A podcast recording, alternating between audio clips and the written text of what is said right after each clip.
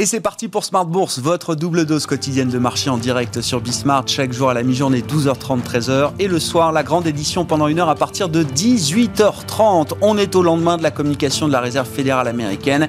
Et euh, c'est évidemment très intéressant de suivre les, réactions de marché. La première réaction qu'on observe, c'est que les taux longs aux États-Unis continuent de se tendre à des niveaux qu'on n'avait plus vus euh, depuis cette crise pandémique. 1,70% et plus pour le 10 ans américain. On est monté jusqu'à 1,70 14% pour le 10 ans euh, américain. On revient ainsi quasiment sur les niveaux d'avant la crise. Je vous rappelle qu'en janvier 2020, le 10 ans américain euh, tournait autour d'1,9%. Une situation avec laquelle Jérôme Powell se montre toujours aussi confortable. Je n'observe pas à ce stade de mouvement désordonné ou en tout cas suffisamment désordonné pour euh, que la Fed ait besoin d'intervenir sur ces marchés obligataires.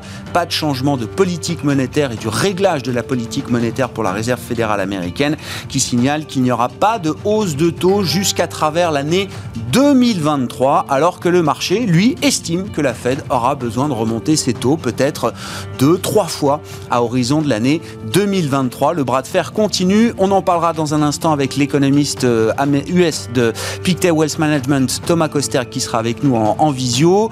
Du côté des banques centrales, notez que plusieurs banques centrales sont en train de s'exprimer euh, en ce moment. Il y avait le Brésil hier, la Turquie également euh, attendu aujourd'hui. Et puis surtout, la Banque d'Angleterre, d'ici euh, une demi-heure, qui va euh, là aussi livrer ses conclusions de son comité de politique monétaire. Et puis sur les marchés parisiens, vous aurez le résumé complet dans un instant avec Nicolas Pagnès depuis la salle de marché de Bourse Direct. On peut noter la très bonne tenue d'un titre comme Sartorius Stedim, une des vedettes dans les valeurs moyennes du marché parisien. L'équipementier pour l'industrie des biomédicaments relève à nouveau ses objectifs de croissance pour cette année 2020 2021. Il faut dire que Sartorius Stedim fournit à la fois des solutions qui permettent la production de vaccins contre le Covid, ainsi que des produits qui euh, participent également à la conception des tests de détection du coronavirus. Donc Sartorius est très bien présent sur tous ces tableaux et vise désormais une croissance de son activité de 35% cette année.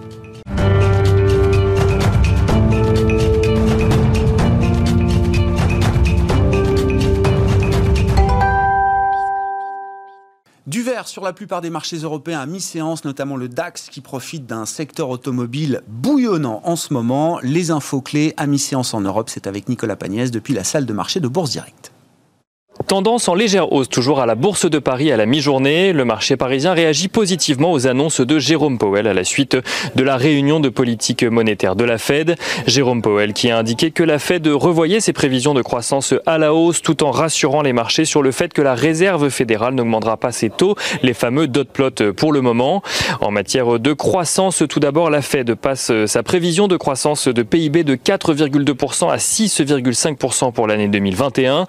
Une forte progression qui s'accompagne d'une hausse de ses prévisions d'inflation qui passe, elle, à 2,4% en 2021, puis 2% en 2022 et enfin 2,1% en 2023. Des projections optimistes donc pour l'économie américaine, mais qui pourraient, selon les craintes d'un certain nombre d'investisseurs, pousser la Fed à augmenter ses taux ou réduire son soutien à l'économie américaine. Sur ce sujet, Jérôme Powell s'est voulu rassurant, estimant que la majorité des gouverneurs de la Fed n'anticipent pas de remontée de taux avant 2024, soit une échéance inchangée par rapport à la dernière réunion de politique monétaire.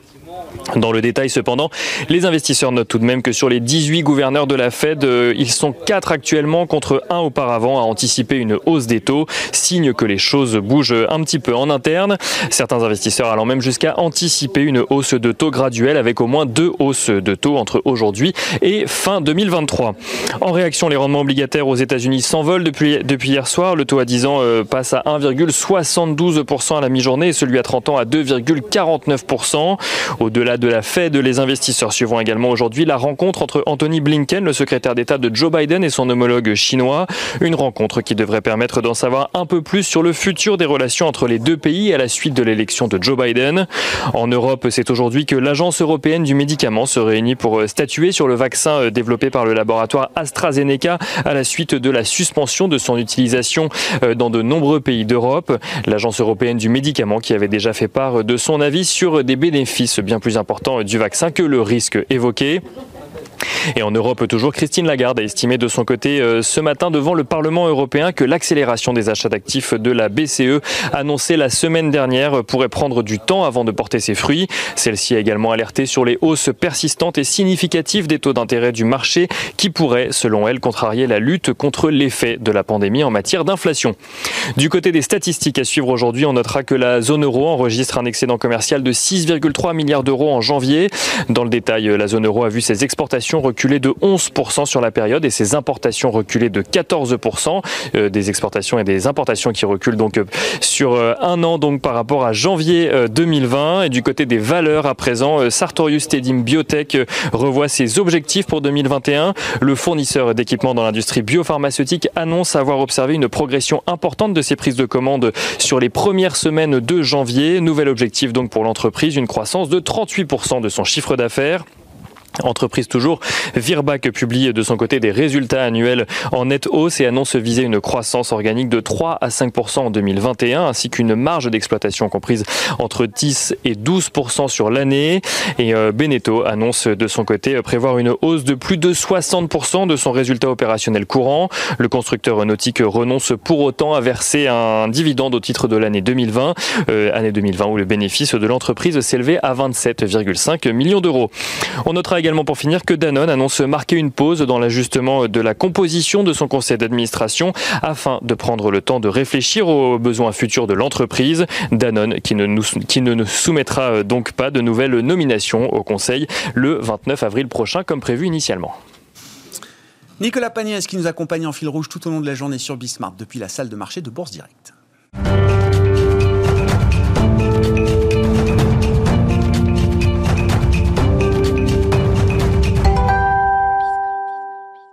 Au lendemain de la communication de la Réserve fédérale américaine, c'est Thomas Koster qui nous rejoint pour euh, cette édition de la mi-journée de Smart Bourse en visioconférence depuis Genève, économiste senior en charge de suivre les États-Unis chez Pictet Wealth Management. Bonjour à vous euh, Thomas. Je ne sais pas si les marchés Jérôme Powell se comprennent mieux ce matin. Des marchés qui estiment que la Fed est peut-être déjà trop en retard au regard de l'inflation qui nous attend. Et Jérôme Powell hier soir qui semble, lui, très à l'aise avec le réglage de sa politique monétaire qui restera inchangée au moins jusqu'en 2023, nous a-t-il dit encore hier soir.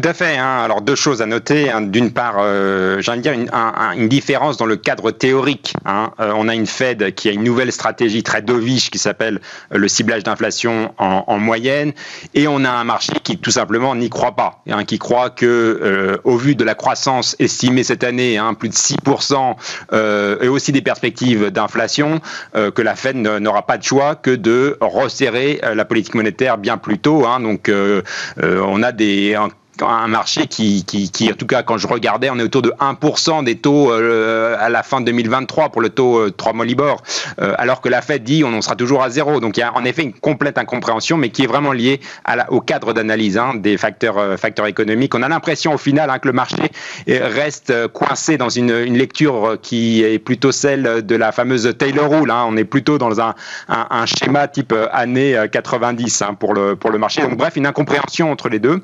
Et évidemment, deuxième chose, c'est que euh, Jérôme Powell euh, s'est montré très serein, même peut-être un peu trop serein à mon avis, hmm. euh, sur la montée des, des, des, taux longs. Donc en gros, c'est un message implicite au marché de dire vous avez un boulevard devant vous, hmm. les taux peuvent encore monter. Comment vous expliquez cette, incompréhension qui n'est pas nouvelle, euh, Thomas, mais ça fait un moment quand même que désormais la Fed explique le changement de sa fonction de réaction, qui, qui, qui intervient après des travaux approfondis qui ont été menés quand même au sein de la Fed. Hein. Ça a été tout le moment de cette revue, euh, de cette revue euh, stratégique. Comment vous expliquez que, alors, soit la Fed n'arrive pas à expliquer sa nouvelle fonction de réaction, soit le, le marché fait la sourde oreille? Mais comment est-ce que vous expliquez justement qu'on en soit encore dans ce dialogue de sourds aujourd'hui, euh, Thomas oui, tout à fait, parce que je pense qu'en effet, bon, euh, la Fed n'a pas forcément été claire sur tous euh, les tenants et aboutissants de la nouvelle stratégie. Et d'ailleurs, j'insiste là-dessus. Hein, la nouvelle stratégie de ciblage d'inflation est en fait bien plus dépasse beaucoup plus le cadre de l'inflation. En fait, ce qui se passe, c'est qu'on ajoute à la Fed des mandats implicites. Euh, un mandat implicite important, c'est qu'on va demander à la Fed d'aider au financement du déficit. Euh, un autre mandat, c'est que la Fed est de plus en plus euh, prise dans les considérations sociales. On sait que la Fed porte beaucoup d'importance à l'emploi des minorités, au sous-emploi aux États-Unis, donc il y a presque une casquette sociale. Bientôt, il y aura une casquette verte, comme la Banque d'Angleterre. Hein. on demandera aussi d'aider au financement de la transition écologique. Donc bref, tous ces nouveaux mandats, et plus le fait qu'on est dans une économie avec beaucoup de dettes, hein, puisque le, ratio de dette totale, on est presque à 300% du PIB. Euh, donc tous ces mandats implicites font qu'il y a des contraintes énormes sur la montée des taux. Donc voilà, je pense que le marché, lui, s'arrête à une vision un peu simpliste euh, qui est liée à une, voilà, une tradition historique qui est que quand l'inflation est à 2%, on monte les taux, euh, point barre. Voilà, encore une fois, ce qui m'étonne, c'est que euh, on pourrait attendre de la Fed qu'elle prenne une casquette de professeur, en tout cas un peu plus marquée, hmm. et notamment parce que la, une partie de la hausse des taux 10 ans est liée aux attentes hein, de, de, la Fed et au fait que le marché s'attend à une, une, hausse des taux beaucoup plus, de façon beaucoup plus prématurée et de façon aussi très forte. Hein. La pente de, courbe des taux euh, pricée hein, par le marché est, très forte puisqu'on arrive en 2026 à autour de 2,5% d'après les, les, euros-dollars. Hein. donc c'est assez fort. Euh, donc encore une fois, voilà, il y, a un fossé qui est là. Euh, pas de pushback pour, la, pour le moment, ou en tout cas un pushback assez naïf et assez faible de la part de la Réserve fédérale. Et ça, comment vous l'expliquez, Thomas? C'est pas la première fois que vous nous, vous nous faites part effectivement de votre scepticisme hein, par rapport à l'attitude de Powell sur la correction du marché obligataire. Et c'est vrai que Jérôme Powell, jusqu'à présent, tient toujours le même discours. Les, les mouvements ne sont pas suffisamment désordonnés pour que la Fed intervienne plus massivement encore sur ces marchés euh, obligataires. De quel type d'indicateur est-ce que Jérôme Powell dispose pour affirmer qu'il est à l'aise avec cette, cette, cette situation? Comment vous expliquez effectivement le fait que Jérôme Powell reste nonchalant pour l'instant face à cette, ces tensions obligataires, euh, Thomas? Tout à fait, et ça revient au point que je disais avant, c'est que peut-être la Fed n'a pas tout dit, hein, y compris par rapport notamment au prix des actifs, au prix de certaines actions. Est-ce qu'il y a un souhait caché de euh, voir une certaine dégonflement de, de, de certaines poches du marché? Peut-être, mais dans ce cas, ce serait bien de le dire au marché, hein, parce qu'encore une fois, on est dans beaucoup de non-dits euh, à, la, à, la Fed. Euh, bref, euh, je pense que si c'est une approche trop littérale, l'approche est peut-être un peu trop naïve hein, par rapport à la hausse des taux, parce que la hausse des taux finira par avoir un impact sur l'économie américaine, notamment sur le marché immobilier. Hein. on sait très bien que quand on, a une montée des taux de plus de 100 points de base en 6 mois, on, a tout de suite un, un coup d'arrêt sur le marché immobilier pour 6 à 9 mois. Donc ça, on va, à mon avis, le voir sur les données économiques. Alors c'est vrai que Jérôme Powell, lui, regarde les indicateurs de, conditions financières beaucoup, de façon beaucoup plus globale et agrégée, hein, qui prennent en compte le dollar, les prix des actifs boursiers euh, et aussi les taux d'intérêt court terme, long terme. Mais euh, voilà, je pense qu'il faut, euh, il faudrait un peu tirer, avoir une, approche un peu plus fine hein, de la part de la Réserve fédérale sur cette hausse des taux longs, qui, je le reste, qui, je, le rappelle, est quand même très importante. Si vous regardez la vitesse hein, d'augmentation des taux, et en particulier sur l'augmentation de la prime de risque du marché obligataire un terme premium, euh, on est sur des, niveaux comparables au, Taper Tantrum de 2013 hein, quand même. effectivement, c'était un mouvement déjà de, oui, euh, quasiment 150 points de base hein, par rapport au point bas. On était tombé à 0,50 sur le 10 ans américain au mois d'août dernier. On est à plus de 1,70 désormais sur ce, même 10 ans euh, américain. La prime de terme qui montre voilà toute cette incertitude qu'il y a quand même dans le marché obligataire. Il y a les anticipations d'inflation, mais il y a également une bonne dose d'incertitude également qui se reflète dans cette prime de terme du 10 ans américain euh, Thomas. Je suis euh, encore frappé par la vitesse de déploiement de la l'arsenal budgétaire américain. Si on passe sur le, côté fiscal et budgétaire, l'American Rescue Plan a été signé, je crois, la semaine dernière. Les premiers chèques sont déjà arrivés chez 90 millions de foyers américains, je crois, pour plus de 240 milliards. Alors, je voudrais pas qu'on bascule sur le terrain de la comparaison avec l'Europe, parce que sinon, ça, ça risquerait d'être désagréable pour nous. Mais quand même, la vitesse de déploiement de l'arsenal budgétaire est maintenant on se rêve, on, commence à, rêver à, un plan d'infrastructure qui serait déployé peut-être au même rythme. Est-ce qu'on va un peu trop vite là quand on imagine ce genre de scénario désormais, Thomas? Tout à fait. Et je fais juste un rappel sur le, marché obligataire, parce que là, c'est intéressant. On parle maintenant de croissance. Est-ce que la prochaine étape pour le marché obligataire, c'est pas une montée des taux euh, réels, hein, à la croissance économique? Ça, c'est un point surveillé. Pour revenir euh, au deuxième trimestre, euh, il est fort à penser qu'on aura un boom hein, de la croissance économique américaine au deuxième trimestre. On a vu de nombreux États qui réouvrent. Et en plus, on a ce support budgétaire dont vous parlez, hein, les fameux chèques donc, de, de 1400 dollars, en plus des chèques de 600 dollars qui ont été reçus au mois de de, janvier. donc ça, c'est évidemment. Et en plus, vous avez un problème de température. Il y a eu au mois de février une vague de froid. Donc on a non seulement l'échec, mais en plus un réchauffement de la température et la sortie de l'hiver. Ça va faire un très bon cocktail pour la consommation a priori hein, au mois de au mois de mars. le, la chose à souligner, c'est que Joe Biden reste prudent pour la réouverture. Hein. c'est le 4 juillet, hein, d'après lui, le, pendant Independence Day, la vraie réouverture de l'économie. Mais je pense qu'il y aura une telle pression, notamment évidemment des citoyens et de, de l'économie pour réouvrir avant, qu'on verra dès le deuxième trimestre de, très bons chiffres et potentiellement euh, euh, voilà, des chiffres à deux chiffres hein, pour la croissance du PIB euh, trimestre sur trimestre annualisé. Et sur le plan d'infrastructure, Thomas, qu'est-ce que vous dites? Est-ce que la partie politique s'annonce plus compliquée que prévu? Je pense qu'en effet, hein, on peut dire ça, la partie politique sur le plan d'infrastructure est plus euh, compliquée que prévu.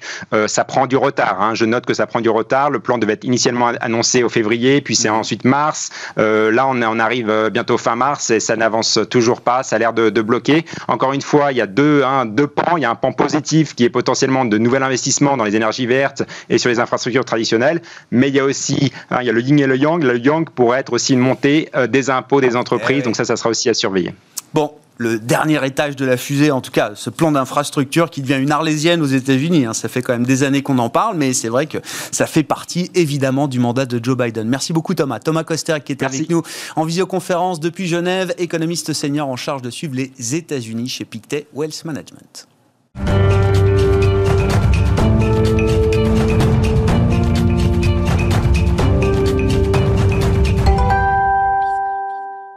Et c'est Franklin Pichard qui est à présent à mes côtés, le directeur général de Kipling Finance, euh, en studio avec moi. Bonjour euh, Franklin. Bonjour. Merci beaucoup d'être là. Ben, prenons quand même le, le, CAC 40 comme notre référence. Évidemment, 6050 points et plus. Ça y est, on est revenu quasiment sur le pic qu'on connaissait avant la crise pandémique, euh, mi-février, le CAC avait marqué 6100 euh, points et quelques, je crois, euh, au plus haut depuis de, de nombreuses années. On est très proche de retrouver ce niveau aujourd'hui. On est très proche, on a effectivement du mal à l'atteindre et à le franchir parce qu'aujourd'hui, euh, ben, ça vient d'être euh, d'être dit. Il y a quand même beaucoup de questions qui qui se posent. Euh, on a la Fed, la Fed, on voit même si le marché est légèrement positif, on a vu qu'il était négatif hein, à un moment dans la matinée. on a un peu tendance à penser que les investisseurs vendent un petit peu la nouvelle. En plus, en Europe, compte tenu de cette avance, le CAC à Paris, hmm. de cette avance qu'on a un peu engrangée depuis le début de l'année, on a des foyers pour pouvoir s'alléger et prendre des bénéfices sur des titres. Donc oui, euh, c'est un moment intéressant, mais où on est plus euh, dans une situation d'observation que d'une situation à être agressif et à vouloir acheter. On était très investi. Là, au contraire, on est plutôt dans une tendance. D'avoir retrouvé les niveaux d'avant-crise, les niveaux boursiers d'avant-crise, vous dites, c'est déjà une énorme étape qui a été franchie quand même. Elle est, elle est énorme. Elle a été, euh, en plus, souvenez-vous, euh, janvier n'avait pas été euh, formidable. Janvier ou février n'avait pas été formidable. On est, c'était janvier. On est reparti ensuite. Donc, on sentait qu'il y avait un petit mm, peu mm. d'hésitation de la part des investisseurs. Et puis, finalement, si, on y a cru. Ils ont eu raison d'y croire. Et donc, on est plutôt euh, très bien investi avec, euh, euh, je, regardais un petit peu, mais il y a trois semaines, un mois, début février, on parlait des équipementiers auto, on parlait des secteurs sur lesquels on voulait revenir, les techs, certaines techs, certaines valeurs en retard. Et bah, aujourd'hui, on s'en frotte les mains. Donc, mm. Euh, c'est peut-être pas le meilleur exemple parce que ce sont des secteurs qu'on a du mal à vendre parce qu'il y a encore de très belles perspectives, mais moyennant quoi, on arrive quand même à se dégager sur certaines valeurs euh, pour refaire un petit peu de cash sur la zone euro. Ouais, on refait un peu de cash avec euh, l'idée de l'employer de quelle manière, Franklin? Ouais. Alors, je sais pas si euh, certains se souviennent, mais euh, quand début janvier, on essayait de faire nos projections sur euh, sur l'année, on avait dit voilà, on va privilégier, on aura une part conséquente toujours sur notre marché domestique, et puis on aura un regard très attentif au marché américain, et puis on avait parlé de la Chine et des émergents. Mm-hmm. on est à la, de la fin du, du, du premier trimestre. On a eu cette zone euro qui nous a été profitable. Mhm. On a eu, vous l'avez évoqué précédemment, ce fameux Nasdaq, euh, quand on le regarde un petit peu en profondeur, euh, il y a des creux euh, qui nous intéressent, il y a des titres comme Tesla qu'on continue de ne pas regarder à ces niveaux-là et où effectivement il y a des niveaux de valorisation sur certains titres du Nasdaq qui ne nous intéressent pas, mais on revient quand même sur les marchés américains. C'est-à-dire qu'on profite de nos dégagements, compte tenu de ce qui vient d'être dit ah précédemment, des indicateurs économiques, de cette croissance attendue on revient sur des titres comme Apple, Amazon, on regarde General Motors que j'avais évoqué déjà, mais qui est très haut. Là, on, y a plus de, 60 dollars de mémoire. Euh, on attend un petit repli pour venir sur un titre comme ça, mais on a Elbons euh, qui est euh, Victoria Secret, qui est en, ah plein rattrapage sur lequel on, on continue d'être d'être présent, de revenir parce qu'on est loin des plus hauts d'il y a 3-4 ans, très très loin. On vient sur Nvidia qui avait bien corrigé et puis euh, PayPal ou Salesforce, qui sont des titres qui nous intéressent malgré tout. Donc ça, ce sont des arbitrages auxquels on se, que, l'on effectue en ce moment euh, euh, suite à, nos dégagements sur l'Europe. Et en revanche, là où on était plutôt très positif sur les émergents et sur la mhm. Chine, on, on, lève un petit peu le pied. Là, on fait un petit peu marche arrière. c'est un décalage dans le temps. C'est-à-dire qu'on on est, euh, et, quand on voit, et vous devez en, interroger plusieurs, tous les, les, gérants de la zone émergente Chine, ils sont un petit peu inquiets de, de ce qui s'est passé, euh, l'effet euh, Alibaba et, des déclarations politiques de Jack Ma qui font que aujourd'hui, on a une vraie inquiétude de la part des investisseurs européens sur ce que feront les politiques en Chine pour un petit peu désagréger les les, conglomérats qui aujourd'hui leur font peur parce qu'ils sont trop puissants et que c'est eux qui possède plus l'information. Historiquement, ah c'était la Chine qui avait l'information sur les gens. Aujourd'hui, ce sont les conglomérats qui ont ces informations. Donc le pouvoir demande, il faut partager, partager vos données. Euh, voilà ce qu'ils disent aux grands groupes euh, technologiques chinois. Donc, euh, on, a vu et on voit un petit peu l'œil du cyclone avec Alibaba et Jack Ma. On voit ce qui peut se passer aussi autour d'un groupe comme Tencent, etc.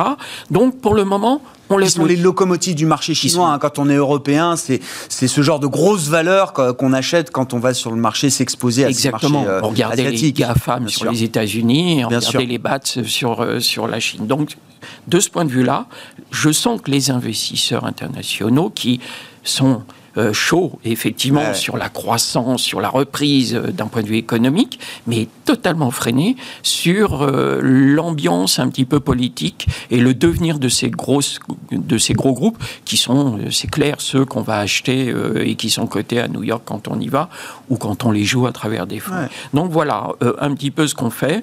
On, on, prend nos bénéfices un petit peu sur cette zone dont on a un petit peu de mal à comprendre la politique qui est menée, qu'elle soit sanitaire, économique et autres. Et euh, en revanche, euh, on a un boulevard américain sur qu'on n'a pas envie de rater ah et sur lequel on a envie de, surfer en euh, passant de l'Europe aux États-Unis et en mettant de côté. Alors ça va peut-être être pour 4 ou 5 mois, on ne sait pas, hein, on ne met pas à 2 ans, hein, mais en tout cas, les, nos, contacts et les gérants que nous connaissons euh, disent bon Alibaba on vend c'est trop compliqué ce qui se uh-huh. passe en ce moment et pour ce qui est du reste on, fait un arbitrage, on sort de la Chine, on va sur les autres émergents euh, sur lesquels on n'a pas de sujet a priori et on, laisse de côté un petit peu la Chine pour le moment. Bon, mais moi je constate qu'on revient euh, toujours très vite sur ce marché américain quand même. Sur l'Europe, est-ce qu'il faut être prêt quand même à y revenir? C'est-à-dire qu'on n'a pas vécu encore ce moment d'adrénaline lié à la réouverture. On voit bien que c'est un moment qui se, qui se décale d'ailleurs sans doute un peu dans le temps. Euh, l'horizon est encore un peu flou de ce point de vue-là, mais on peut quand même toujours estimer que nous aussi, on vivra notre moment de, réouverture. Aux États-Unis, je donne juste quelques exemples, mais très symboliques. Euh, Disney va rouvrir certains de ses parcs euh, fin avril. Ça a été annoncé hier en Californie, euh, notamment. AMC, qui est la grande chaîne de cinéma américain, tout est fermé depuis un an. Ils nous disent ce vendredi, 98% de mes cinémas dans le pays seront, seront rouverts. Ce moment-là, on va le vivre aussi à un moment en Europe, euh, Franklin. Oui, et non seulement on va le vivre, et puis ce qui a été encourageant sur les semaines qui viennent de s'écouler, c'est qu'on a vu que les marchés européens avaient réussi à s'affranchir des marchés américains. On a vu ces marchés américains qui marquaient le pas qui baissait mm, mm. et euh, ou qui montait moins. Et on a vu la bourse de, Paris, les bourses européennes, euh, qui malgré des contre-performances du marché américain, ne boudaient pas leur plaisir et continuaient de, grimper. Donc c'est la raison pour laquelle aujourd'hui, d'un d'un mouvement très, très, très léger et assumé, on est prêt à prendre nos bénéfices sur ce qui vient d'être une bonne période. On pense qu'aujourd'hui, on a encore trop d'incertitudes, et puis on met euh, les deux euh, marchés dans un plateau de la balance. Et hmm. qu'aujourd'hui, ce marché américain, au lendemain des déclarations, même si on vient de voir qu'il fallait les prendre avec précaution, mais toujours est-il que la croissance attendue, le niveau de vaccination, toutes les sociétés qui reprennent un petit peu, euh, qui rouvrent les portes et qui repartent de l'avant, sont euh, une étape qu'on n'a pas envie de rater. Mais attention, on reste bien, bien présent sur certains secteurs et sur euh, la bourse française ou européenne sans aucun problème, bien, évidemment. Et on y reviendra très vite. On a juste envie d'y voir un tout petit peu plus clair. on verra si on y voit plus clair ce soir euh, à 19h pour la France et, l'Île-de-France. Et puis ce qui m'intéresse aussi, c'est que revenir aux États-Unis, ça veut dire forcément aussi se réintéresser à des grandes valeurs technologiques. Euh, alors vous avez cité PayPal, je crois, Salesforce. Oui, oui, euh, même si les taux montent et peuvent pénaliser peut-être un peu, et ont pénalisé déjà la valorisation de ces, ces groupes-là, sur les fondamentaux, c'est vraiment des groupes sur lesquels on, on, ne peut pas être inquiet. Euh, D'une part, on ne peut pas être inquiet. Si vous prenez un titre comme Amazon, Amazon, on est sur les niveaux de cours du mois de juillet 2020. Donc, euh, euh, on n'est pas autant quand je vous parlais de, General Motors, on est au plus haut historique. Vous mm, avez mm, un mm. graphique, c'est l'aiguille du midi. autant sur un titre comme Amazon, on, est sur une valeur qui est bien assise, qui a évolué un petit peu de façon horizontale avec d'énormes volatilités. Donc on, on a véritablement matière à trouver des titres qu'on n'achète pas au sommet, ou d'autres, comme Nvidia, comme d'autres euh, Salesforce, qui eux ont euh, marqué le pas, euh, sont en repli par rapport à leur plus haut, mais qui ont un très très bel avenir malgré cette remontée des taux.